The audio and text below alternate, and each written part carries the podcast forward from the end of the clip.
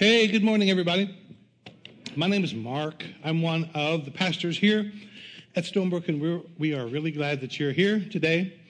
Um, you picked a great Sunday to be here. I hope you've enjoyed it so far, but we are in the middle of what we call a message series where we take a particular subject and we talk about it for several different weeks at a time, and we think we've covered it enough. We uh, move on to something else. So you're in the middle of a message series, actually part five. There'll be two more after today on a topic that uh, is entitled The End of Religion. So uh, if you haven't been here before and haven't heard what's gone on in the past, don't despair. You can go to stonebrook.tv. If you fall asleep during the message, same thing can happen. You said, man, I, I didn't hear a thing he said. You can go to stonebrook.tv at any time and sort of catch up on what's, uh, what we've said before. And it uh, will probably make a little more sense if you hear what went before. What we say today will make a little more sense. And, but we'll catch you up as best we can here in just a minute. But along the way, if you have questions, we love it, love it, love it when you ask questions. Um, when you ask questions that we don't know, that it just gives us a chance to go try to figure out uh, what the answer is. But you can text a question. It's anonymous. At any time during the message, you can text to 415 SB Rocks. Now, if your, so, if your phone's not getting a great signal, we're uh, trying to figure out how we can make that work inside this metal building. It sort of keeps the signal from happening as good as we'd like, but you can hook onto our Wi Fi. SBC guest is the Wi Fi. And uh, if you can text through your phone that way, that would be great. We would really appreciate it. Now, we'll do a real quick review to catch you up. The basic premise of this series is that religion has been a pretty destructive force on this earth. We, uh, if you look at the major religions, even the minor religions, and especially the Christian religion, which is the one that we have to deal with, has been a very destructive thing over the course of history. But we found out that that's not really God's original intention. And the first three chapters, two or three chapters of the Bible, this collection of documents that we try to learn about who God is, and that's why we get together. We're here to try to figure out what is God like. And religion has said that they are the answer to get to God, but we found out that God actually, at the very beginning, did not want religion. It wasn't his big idea. He intended for us to relate to him very directly. And that religion is something that we place. We perceived a gap between us and God, and we decided we have to do something to close that gap, to bridge that gap. But that wasn't God's idea. And as we read through the Old Testament, after about the first three chapters, the rest of the Old Testament is basically broken. It's a broken system with broken people where God is working within that system with uh, things that aren't really his ideas, but try to bring people back into relationship with himself. And we said over and over that God prefers partnership over perfection. We have this idea in religion if you can reach a certain standard or do certain things, be in a, in a holy place with a holy people, with a holy guy reading a holy book, if you'll do these, this holy stuff, that you'll somehow reach finally the standard that God is doing. And but we find in the Old Testament that God never said there was some standard. The standard is He wants to be around you. The whole uh, idea of the Bible is God's crazy about you. He wants you. That's all He's after. He just wants you. So, uh, but God prefers partnership over perfection. And we, we say this a lot here that God chooses people over principles. He chooses relationship over rules and love over law. That um, he, he accommodates. Theologians call this the principle of accommodation, that all through the Old Testament, God met people where they were. They had the idea that you have to make sacrifices. They would not go away from that idea. So God says, okay, if you're going to make sacrifices, though, let's do it this way. And it led them to what Jesus would eventually uh, come and show them. So religious places, religious practices, we discovered that was not God's idea. He met the people where they were, worked within that broken system to uh, eventually reveal who he really was. In fact, he said it himself in the Old Testament in Hosea. This is just an example. Uh, in fact, Jesus one time was walking along. The Pharisees, who are the religious leaders of his day, were driving him actually, absolutely nuts. He basically stopped and said, Guys, go and learn what this means. Go and learn this. You read the Bible all the time, but you're missing the entire point. Go and learn. And then he quotes Hosea 6 6. He says, I want you to show love not offer sacrifices. Well, God, you have bunches of books about sacrifices. I know it wasn't my idea. I had to work with what I had. But I want you to show love and not offer sacrifices. I want you to know me more than I want burnt offerings. God says in his own Bible, this wasn't my big idea, guys. The whole purpose is relationship. But then we said this when Jesus comes, he arrives on the scene, that Jesus' purpose, He came to reveal who God was. God's nature, God's heart, God's purpose is, uh, is what Jesus did. And so, real quickly, we didn't say this last time, but I, this is something I want us all to know that uh, Jesus came for, we're sort of quantifying it into four statements that this is what Jesus' purpose was. First of all, he came to show us God's love. He's demonstrating in everything that he says, everything that he does, this is who God really is. You guys have misunderstood him in the past, but this is what God is all about. We'll talk about that more and more as we go on. The, second purpose was he came to save us from sin, and that's what everybody talks about. Jesus died on the cross for my sin. Well, how does that work? I have no idea. Well, what else did he do? I have no idea. Well, that's one of his purposes, but not his only purpose. His third purpose, these aren't necessarily in the prioritized order, but he came to set up God's kingdom. He said, There's actually a new way that I want you to live. It has nothing to do with the political structure, it has nothing to do with trying to change people's behavior from the outside. We're going to be uh, have sort of a covert process here where your heart is going to actually be changed. I'm going to come live inside of you, and then you're going to have a community of people, and that community of people isn't there to build walls around it and build regulations and rituals and rules. That community is there so that when people look at the way that you're living in that kingdom, that it will expand and sort of from the inside out will change the world. That's Jesus' plan. But fourthly, and this is the main thing that we're talking about, he came to shut down religion. His religion. Christianity, Jesus isn't the uh, originator of a new religion called Christianity. No, his, one of his main purposes, and we'll see it. We, we started looking at a story last week. We'll continue with more stories today and over the next few weeks, where, where you will see that Jesus is not only thumbing his nose at religion, he's vandalizing the establishment. He is being very subversive. He's being very scandalous. He's being revolutionary to where he's saying, I have accommodated this. I've allowed this for a while. God has put up with this desire in you to try to bridge the gap, but I'm here to burn down the bridge. And it really ticked people off that, uh, that were really proud of their bridge. So Jesus represents, his life represents everything that he said, everything he did, represents a fundamental shift in the perception and understanding we have of God. Jesus arrives on the scene, and we say this all the time. If you want to know what God looks like, look at Jesus. God looks like Jesus. I'm going to hit us real quick with scripture after scripture here, just real, real quickly. So hang on, buckle up. Um, the Apostle Paul says it this way that for in Christ lives all the fullness of God in a human body. That's why I say all the time Jesus is God in a bod. He physically came to say, You guys aren't getting it. You're not understanding. There's a kink in our communication system here. Let me just come show you. Let me come live among you. It's God showing. This was my intention from the beginning, not you trying to get to me. I'm coming down to you. That's the way this works. I will always pursue you. You don't have to try to get to me. Uh, in fact, there's a story, and I, I, just sort of added this last night. I was reading it and said, I gotta, I, we got to have this in there. Something happened in the, uh, the book of Mark, and Mark is simply a guy. He's actually, Mark is a secretary for the Apostle Peter who was probably illiterate. We don't know for sure, but he was a pretty common uh, man of the first century. So Mark is actually telling the story of Peter. And there's a story that happens in Mark chapter 9. I just want to hit it real quickly. Where Jesus uh, went on to say, he says this very strange thing. I tell you the truth, some standing here right now will not die before they see the kingdom of God arrive in great power. Here again, he's talking about the kingdom of God is coming here. They perceive the kingdom of God and frankly, Christians today, when they still think about God, they're always just concerned about what do I have to do to get to heaven? What's heaven going to be like? Jesus rarely talked about heaven. When he talked about the kingdom of God, they thought he was talking about some event in the future. But he would constantly say, forget, forget the future. The, the, the future starts now. We, you don't do one thing here and one thing in eternity. It's, it's just us and God. If you, if you want to be, you think, uh, well, I'm going to live peaceful in eternity. We'll live peaceful now.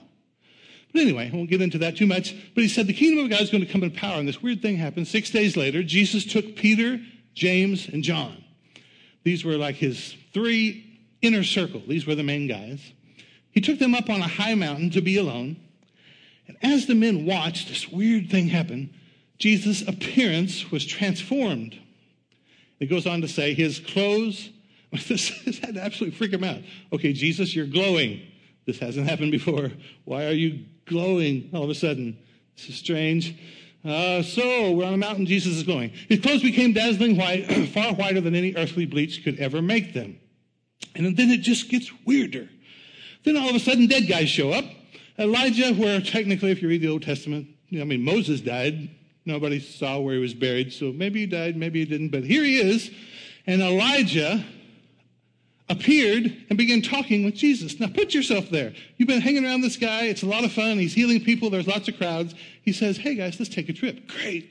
We're going camping with Jesus. Jesus starts glowing and shining. Dead people show up and they're talking to them. So they're freaked out.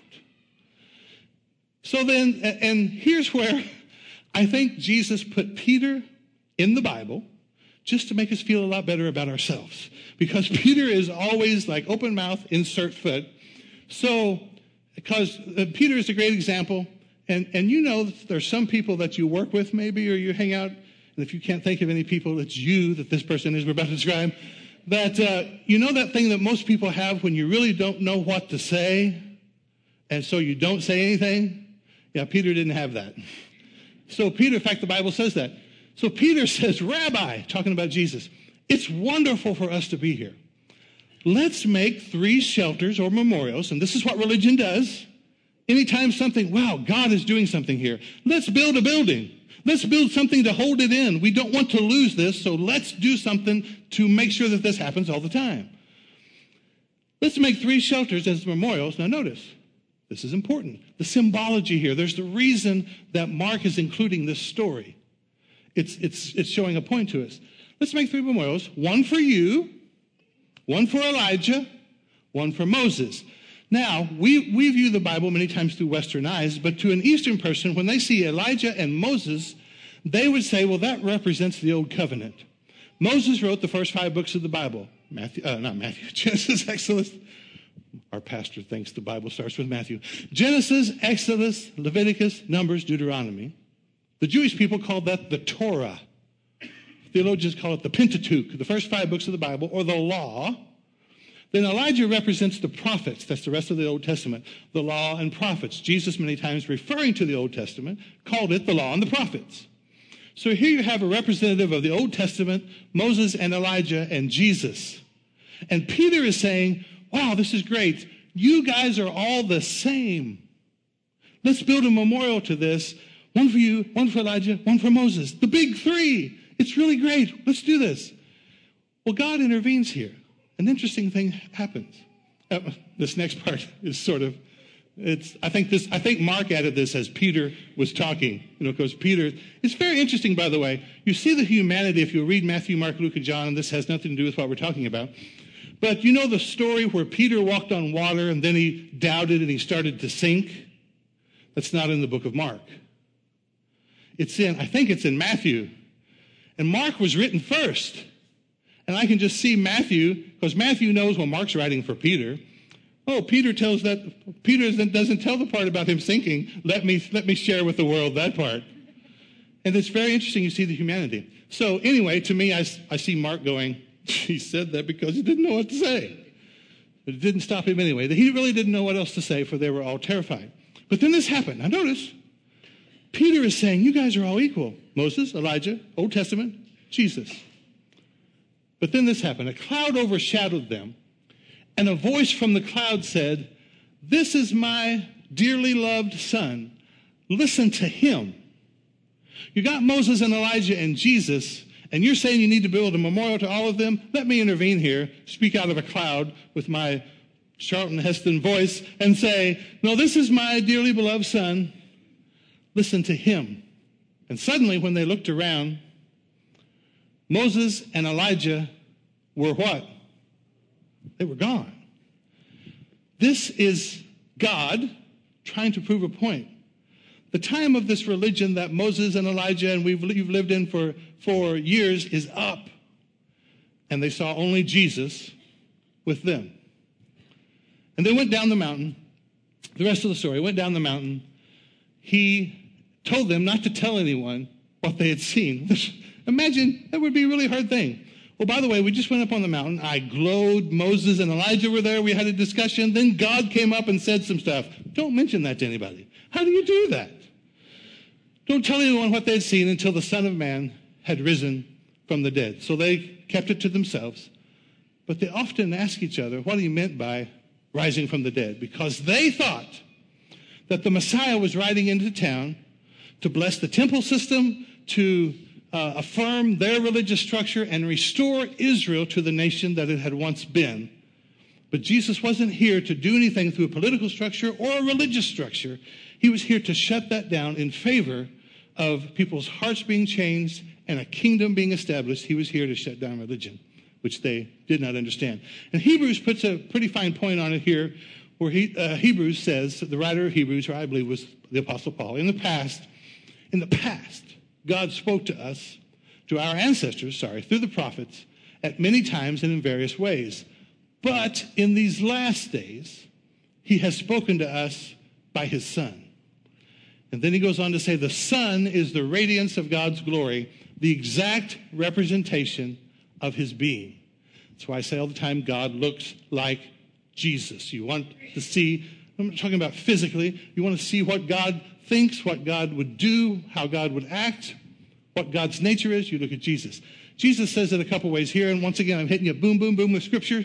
We uh, normally don't do so much, but I just wanted you to get this. Jesus replied, because Philip, one of his closest disciples, ah, one of his closest, one of his disciples, Philip said to him, You know, Jesus, show us God. Show us the Father. We'll be satisfied.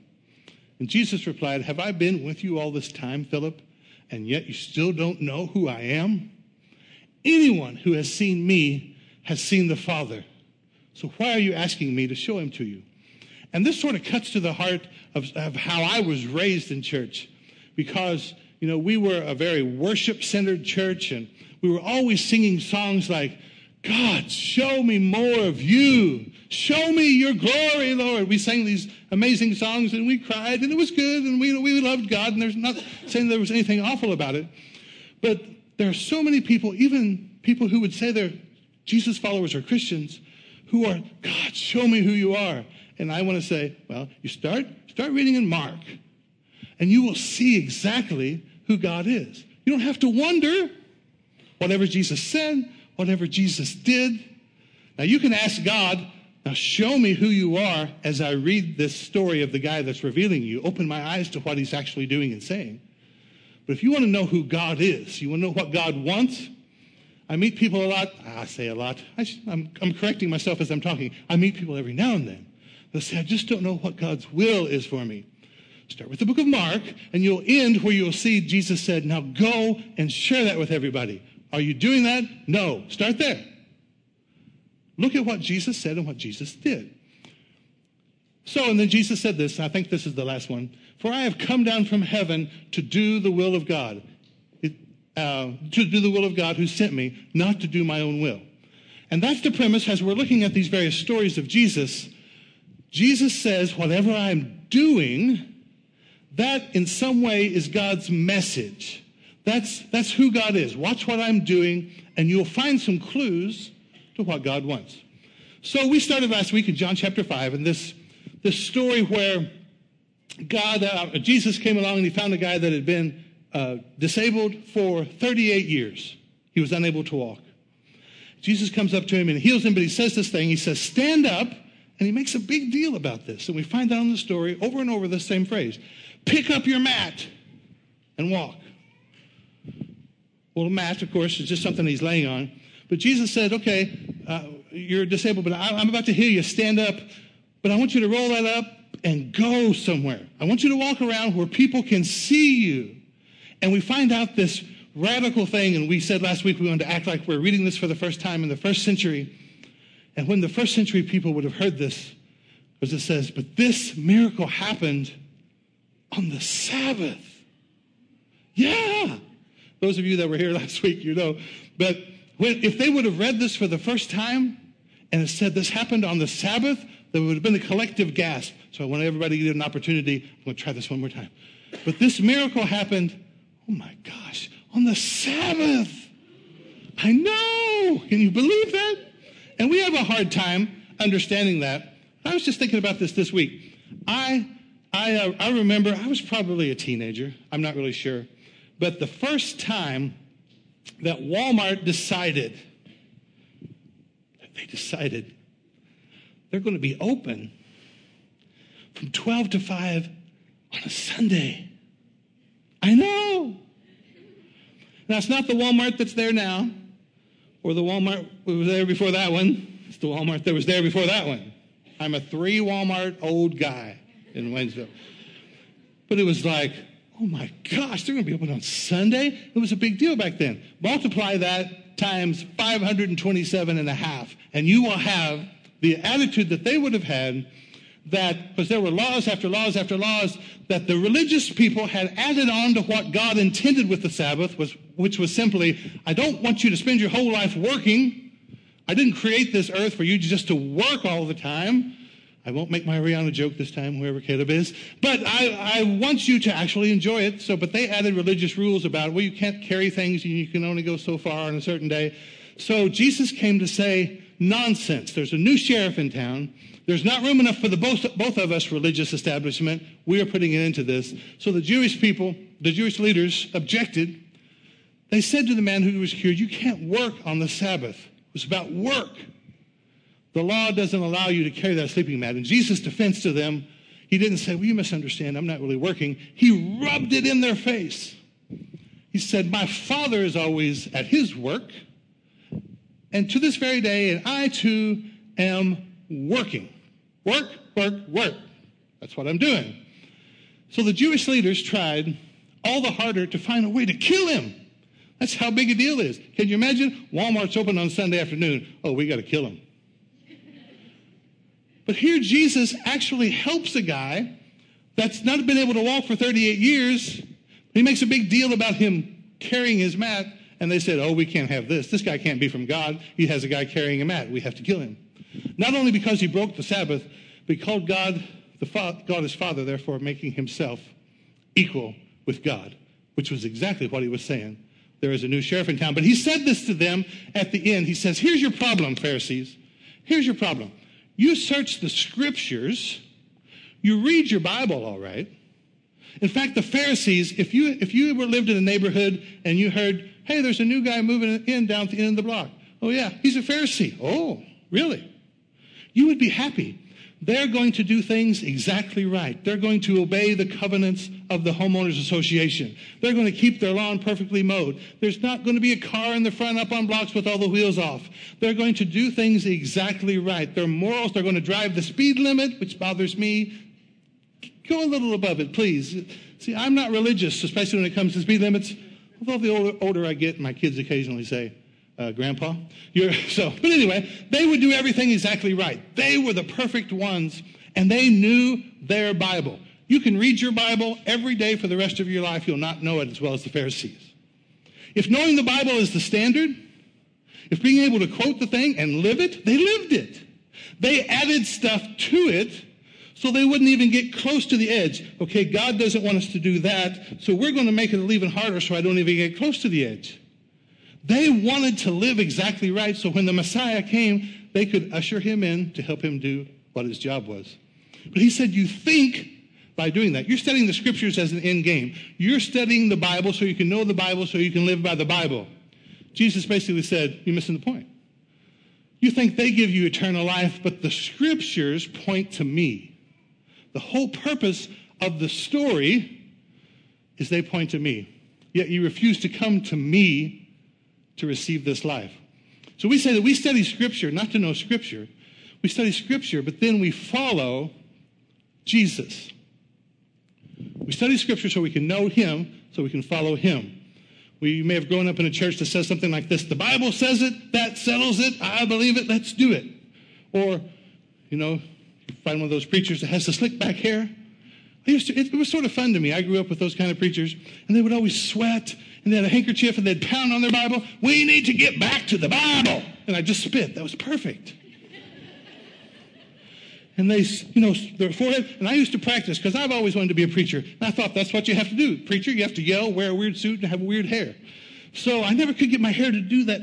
My hair wants to go forward. And I thought, well, I can't be a preacher. My hair won't slick back. But I, I practiced, you know, this, I had this one preacher, he was one of my favorites. He would throw up his handkerchief, and then he would grab it with the other one to make a point, just like that. And I used to practice that, you know, out in the garden or something, preaching to the lettuce or something, I don't know, the beans, and uh, fill that up, just like that, make a point. You're going to hell. so, but we say, you know, we need to get back to the Bible. And I love the Bible. This is why those of you that know me, you're like, was he? Surely he doesn't, speak, not speaking against the Bible. He loves the Bible. I love, I read the Bible for fun. I just love it. But it's not about the book. It's about the person. Anyway, I'll move on. The Bible actually says this about itself in Hebrews, when God speaks of a new covenant, it means he's made the first one obsolete. It's now out of date and will soon disappear. The Bible says about another part of itself, oh yeah, that's obsolete. It was actually about him. And we call ourselves the people of the book. In fact, that originated actually with Muhammad as he was developing the religion of Islam. And he looked around and he saw the Christians and the Jewish people had a book, and he's developing the Quran. So he said, you know, it's almost as a bridge building thing that well, you're the people of the book, you're people of the book, we're people of the book. And we are not actually, though, people of the book. We're people of the person. The book simply shows us, oh, this is what that person is like, and he wants us to come directly to him. So we'll move on to this next story John chapter 9. This is another case in John 9 where Jesus is in Jerusalem again at a particular time where there's a festival going on. Let's just look at the story. And in the book of John, especially, John starts out his entire book with chapter one saying, Watch what Jesus does.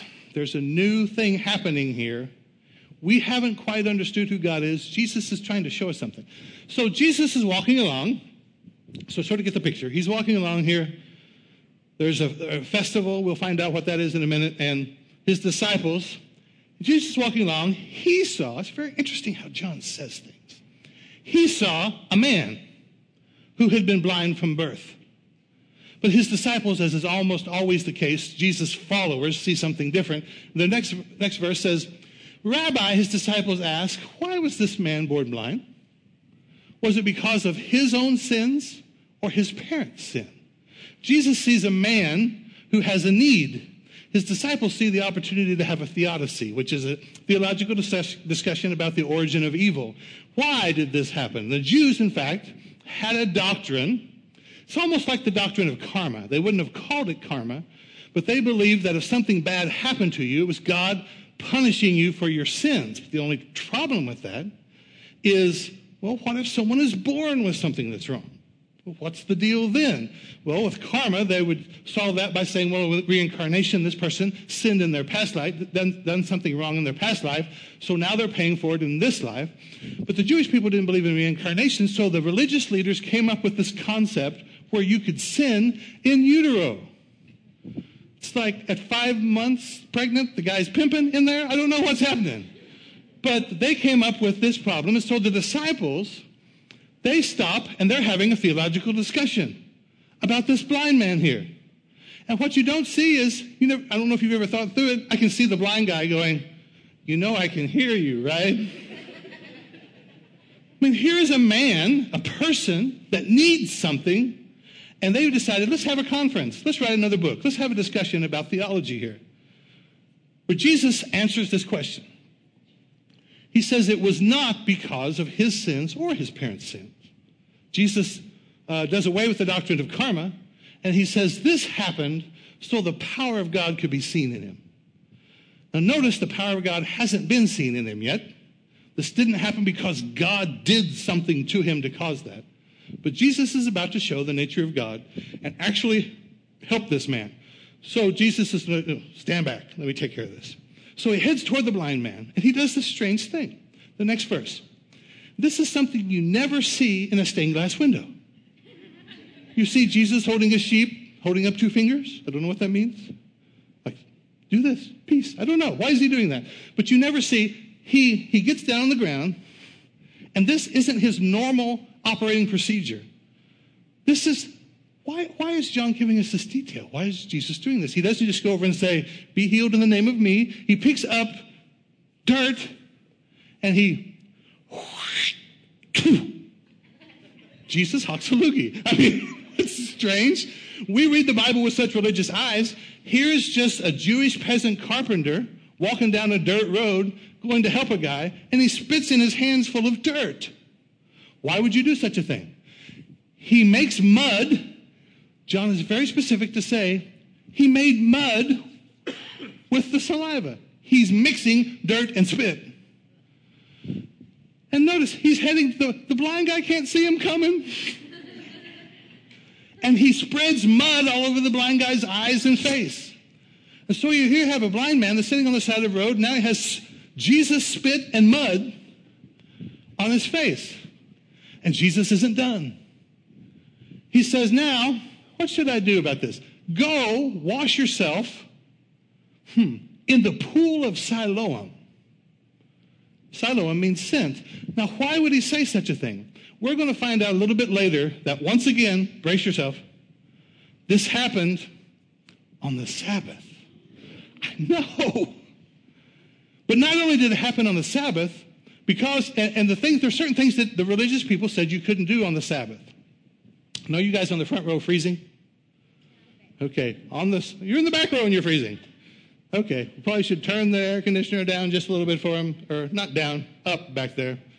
If you get a chance, everybody in the front is saying, I'm never coming back to this church again. My snot is freezing on the front. So, uh, on the Sabbath, there are certain things that you cannot do. Number one, you cannot give any remedy, you cannot apply any message or, um, um, what is the word I'm looking for? Not message, medicine.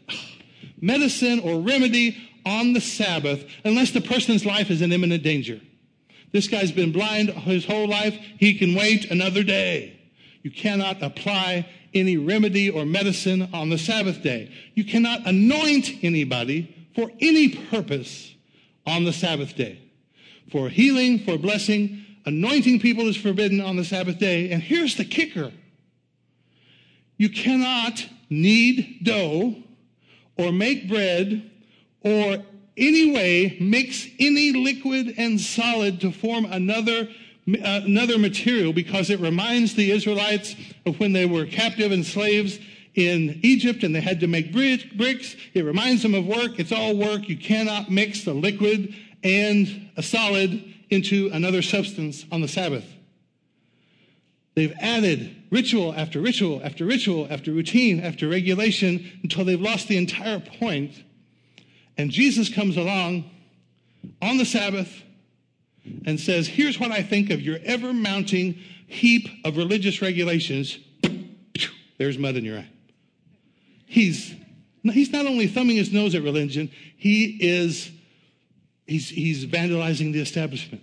He's saying, Here's the X, bring in the wrecking ball, this is over. But not only did it happen on the Sabbath, it happened during the Jewish festival of Sukkot.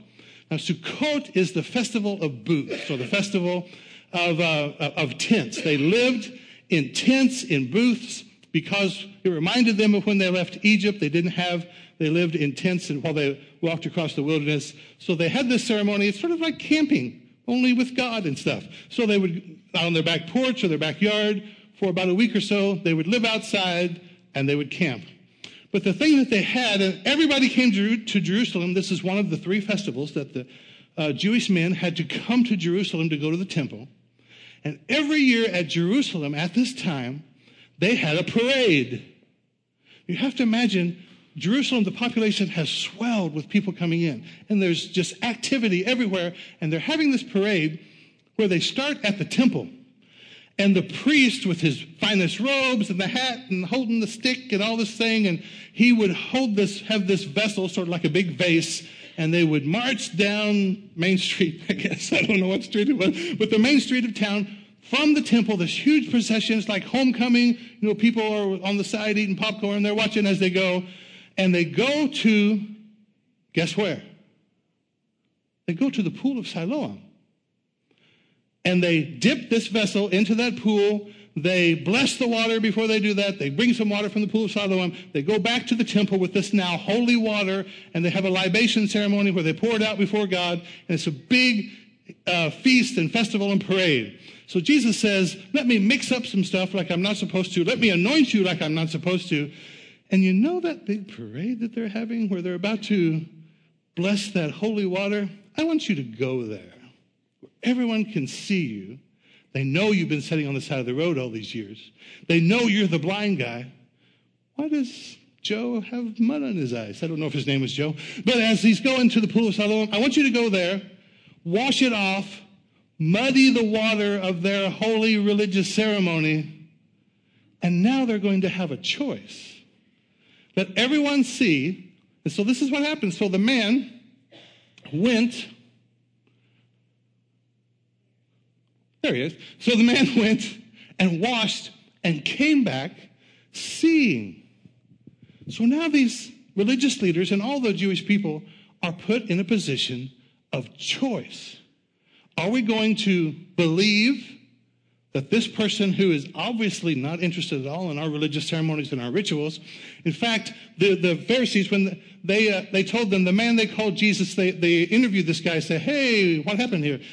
The man that called Jesus made mud and spread it over my eyes. He told me, go to the pool of Siloam and wash yourself. So I went and washed, and now I can see. Well, the people then took him to the Pharisees.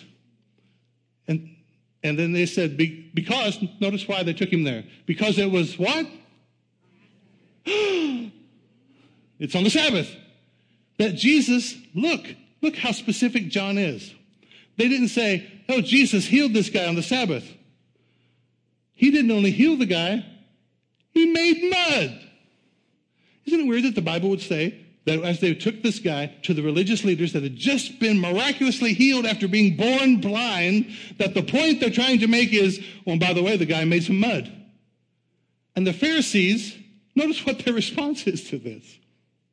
It's on the Sabbath that he made the mud. The Pharisees asked the man all about it, so he told them, notice John again. He put the mud over my eyes, and when I washed, I could see. And notice what they, their response is. It puts them in this place where they have to decide. Some of the Pharisees said, This man Jesus is not from God. He made mud for Pete's sake. It's how stupid religion gets. Well, you can't be from God. You voted for that person. Ooh, it's November 6th. That hits close to home. You can't be from God. You believe this particular thing, and we believe this particular thing. So you're not even probably a Christian. That's what religion has always done. He made mud. He can't be one of us. But it puts him in this position of, of choice for he's working on the Sabbath. Others said, but how could an ordinary sinner do such miraculous signs? And this was Jesus' intent. Jesus' intent is always make a choice. You, you, you can't just decide, well, you know, I sort of like Jesus. He's nice. He has some nice teachings, but I like other stuff too. I, it, Jesus puts you in a place where you can't simply ignore me. You can't just sort of like me. You have to decide once and for all, am I who I say I am or not? You have to be put in a position of choice. And that's what he always did. You can't ignore him. You can say, no, I don't believe him. He was a really fine guy, but that's just it. Or you'll have to say, okay, he has to be God in the flesh. He has to be the guy that is showing me God is like this and he wants to have a relationship with me. And so that's where we are. That's where the Pharisees were. That's where so many people today, and even some of the Pharisees we discover had to admit, they had to decide at Jesus' crucifixion, when he was on the cross, two Pharisees, Nick and Joe, Nicodemus and Josephus, not Josephus, um, Joseph of Arimathea. Uh, Josephus was actually alive at the time. But anyway, you don't care about that. They, they took him down. Two Pharisees had made a decision that this man is who he says he is. And so that's simply what we're going to do today. Nothing big. We don't do this all the time. We don't at the end of every service say, okay, now every head bowed, every eye closed, everyone looking around. Not necessarily anything wrong with that, but we're not trying to manipulate someone. It's real simple. The, the, the uh, person of who Jesus is, the things that he's done, the things he said are, are simply presented to you. You come to a point where you need to make a decision. It's not something that has to be emotional. It's simply taking a step. It's how Jesus interacted with people. He walks up to Matthew and says, Hey, follow me. He didn't say, every head bowed, every eye closed. I need total silence in the room because Matthew needs to really think this through. No. Matthew, what do you say? You don't have to believe everything. You don't have to understand everything. Just take a step. Follow me. And Matthew got up and followed him. Very simple choice. So that's the choice we have today. So, what I'm going to do in a minute, we're going to pray as we leave. But um, I'm not going to ask you to come forward, anything like that. In your seat, there's a connect card. And that's simply a way for you to connect. And people do it almost every week. Someone makes a decision there on the back that says, just lets us know, hey, I'm taking a step. It's an action. It's, I believe this, so I'm going to act on it. And simply check there, I'm deciding today to begin a relationship with Jesus or renew my relationship with Jesus. Put it in the bucket on your way out, and we want to connect with you and partner with you to help you on that, uh, on that journey, which is simply a relationship with Him. And He calls us to relationship with Him, but the way we grow and the way we understand Him more is all done in a community of people who are there to, uh, to help us to know Him more. Now, before, before I pray, we have just a couple minutes left. I think I've lost my clock, but I'm sort of surmising this. What time is it? Does anybody know? I give you permission in church to look at your clock. 12.30, it's 12.31. It's close enough. See, I was being religious. He was being. Now, my dad was bad about that. If it was 1231, dad would say it's 1 o'clock. Dad had two things top of the hour, the bottom of the hour, nothing else. So, that's why we don't let dad come to this church. But um, we, two Sunday nights from now, on November 20th, we're having a very informal, very laid back get together. Um, we believe it's very important to come and sit in rows. But uh, we think circles are better. We think getting connected in community is, is the way we, it's the, it's the way God intended for us to live, frankly.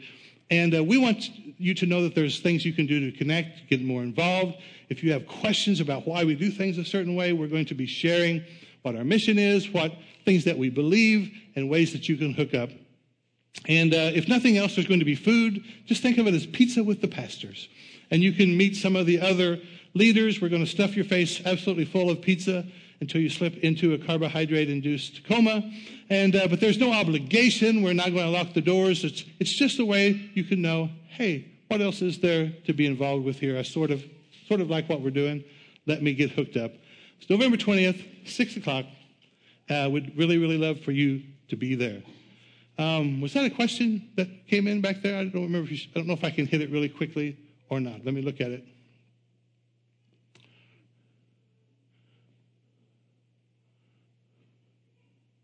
Sure, exactly. That's sort of the point.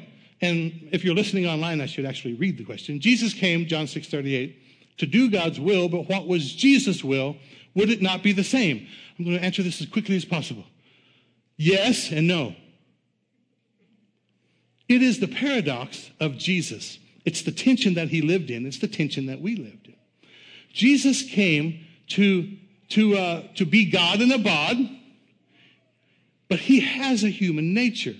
Everything that he says and does, he, he said in John 6, 638, I didn't come here to do my own will, but I came, when he says, I came here to show you the will of the Father, what he's saying is, the will of the Father has always been this way. You've misunderstood it. I'm going to actually come and show it to you. Is he one with the Father to where that's his will? Yes, absolutely. But in order to identify with us completely, he became human. And there are times as human that I want to do this and God wants me to do that. And so that's the decision, that's the ongoing following in relationship is can I submit my will to his? And we have an example of Jesus doing that right before he goes to the cross. In the Garden of Gethsemane, he says to Jesus, he says to the Father, he prays, I know this is what you want me to do, but knowing the horror and the punishment and the torture that he's about to go through, his very human side. In fact, he says, the spirit is willing. My flesh is really not wanting to do that. That's Mark Rowden translation. My spirit is saying, yes, my spirit is the will of the Father. Oh, God, is there any other way we can do this? If there is, let's do that. But then he says, but nevertheless, not what I, human, will, but what you will. I'll do whatever you say. And that's simply an example to us when we face that every day. And we have, in fact, the writer of Hebrews uses that sort of as an example to encourage the Christians and says, You know, you haven't resisted unto blood yet. It hasn't killed you yet. It's sort of him digging at, you know, Jesus wanted to do something opposite of the will of the Father and it cost him his life. Hasn't cost you your life yet. Could you get with the program? That's sort of his way of saying that. So that's a really great question. Um, thanks for your questions. Appreciate when you send those in. We're going to pray now and uh, get you out of here. If you're making the decision to take that step, just indicate it on the Connect card. We really appreciate, appreciate that and welcome to the family. Um, and they already mentioned the offering. If you have an offering, put it in the bucket on your way out and look at the kiosk. So let's pray. They get on to me because I always forget to talk about the offering. So, Father, we thank you so much for everything that you are, are showing us. For some of us, it's a shift in our, in our thinking. For some of us, it's brand new. Lord, the, the basics is we want to know what you're like. We don't care if we think that uh, the way to get to you is a certain way. We're interested in what you want, and we believe that we humans have messed it up, and religion has caused us and people around us a lot of pain, and we don't want to cause pain anymore in our life or theirs. We want people to know who you really are. Help us to know it and help us to share it. We love you in Jesus' name. Amen.